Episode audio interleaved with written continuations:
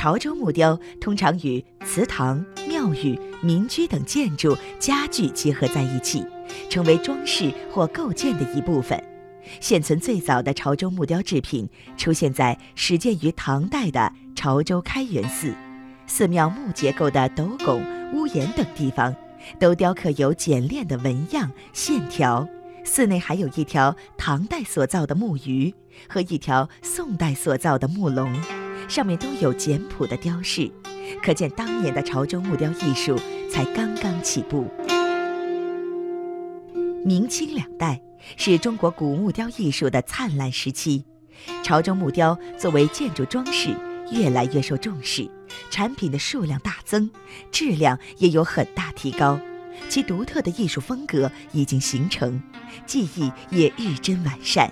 明代是潮州木雕的成熟时期，清代则进入了它的鼎盛阶段，从富商大贾到平民百姓。都不同程度的爱好和使用木雕。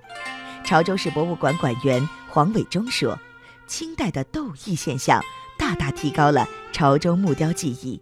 清代的时候，木雕的担子越来越多，所以就出现了有种叫做斗艺的，就是一个祠堂、一座庙宇、一个民居左右两边的木雕的构件分成两个班子来做。”题材一样，尺寸一样，两个班子分开做，各自保密。到了完工的时候，就找些人来评比，优胜这一方就有中奖，这样就推动了潮州木雕工艺的水平的发展和提高。民国时期，战争连绵不断，许多潮州木雕艺人被迫改行，潮州木雕的生产制作进入低潮阶段。新中国成立以来，潮州木雕几经起伏。在传承与发扬中获得了新生。二零零六年，潮州木雕被正式列入中国首批非物质文化遗产名录，成为中华民族的宝贵文化财富。历史悠久的潮州木雕艺术绽放出新的光彩。潮州木雕多选用木质比较硬的樟木、檀木、梨花木等木材，以精雕细刻著称。每完成一件木雕作品，首先要拟好图稿，也就是做好设计，接着还需要通过打胚、细刻、细雕、精雕、打磨、上漆、贴金等步骤。国家级非遗项目潮州木雕的代表性传承人卢晨阳说：“木雕作品的设计非常重要，构图立意。”经典人物纹饰和典故都得了然于心，不能有半点差池。你要是做三英战吕布，你就不要跑到祠堂来战，去外面打。郭子仪拜师就得朝向祠堂里，刘备招亲要招进来。如果跑出去的就是你来家里取出去，意义是不一样的。潮州木雕的雕刻技巧包括浮雕、沉雕、巨通雕、通雕。圆雕五种工艺形式，根据题材、用途、部位等具体要求，这些技巧或是单独，或是交叉，又或是综合使用。其中通雕，特别是吸取了圆雕、浮雕、绘画、雕塑等艺术手法长处的多层次镂通，是潮州木雕最具代表性的表现形式。通雕就是在一块整木上雕刻出多层镂空物象。通雕层次少则两三层，最多的可达到十来层，层层镂空通雕，重重叠叠，交相辉映，具有玲珑剔透的效果。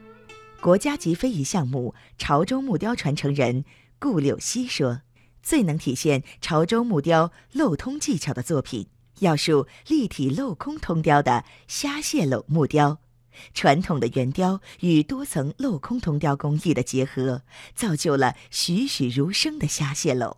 从任何角度看过去，都能欣赏到虾蟹的活泼姿态。这些虾笼来讲啊，最难度其实也是在里面。里面它其实每一个是通的，不要小看里面一个龙虾，这一条龙虾外面的弓还没有里面这个龙虾的弓大。在卢晨阳位于潮州市中山路的世家木雕店铺中。伫立着一只高一点四五米、宽零点六米的大型龙虾蟹篓。这件木雕造型跌宕起伏，场景盛大而不失和谐。径路分明的竹篓，张牙舞爪的二十只螃蟹，姿态各异的八只龙虾，还有纵横穿梭的海鱼，交错照应的芦苇，翻腾的浪花等，多层次的再现了生机勃勃的海底世界。卢晨阳的女儿卢碧琴说：“这个耗费了她两年时间的作品，还没有最后完工。这个是一段完完整整的木料做出来的作品。”慢慢雕，慢慢雕，没有任何机器的元素，都是纯手工打造的，而且是一刀一刀给它镂空做的，所以到现在已经做了两年多了，还没有最终完工。还有一些细节，就是精雕的部分没有雕。由于木雕是重体力活，从事这项工作的历来都是以男性为主。身为潮州女子的卢碧琴，手中挥动的怎么不是绣花针，而是雕刻刀和敲锤呢？卢碧琴说自己是世家木雕的第五代传人，木雕家史至今已有一百四十多年。作为家中长女，从小耳濡目染的她，接过了父亲的木雕手艺。因为我们是家传的嘛，爸爸又没有生到男孩子，这个家传又传下去的话，女人也就顶上来嘛。后来发觉女士做的也有女士的长处，她做出来的作品比男士的细腻一点。潮州木雕题材内容丰富，从花鸟鱼虫、四季果品、江海水族、珍禽瑞兽，到民间神话传说、古代戏曲，无所不有。卢碧琴说：“古往今来，人们喜欢的都是富含吉祥寓意的题材。”一般就是花鸟为主，因为鸟语花香嘛，这些都是比较和谐的题材。花开富贵啊，锦上添花呀，四季平安啊，这些都是老百姓比较喜欢的题材。好像这个作品呢，就是一个顾客他就喜欢珠宝平安、节节高啊，还有一个葡萄跟那个老鼠啊，就是金玉满堂、子孙满堂的意思。反正每一个作品都是寄托着吉祥的意义。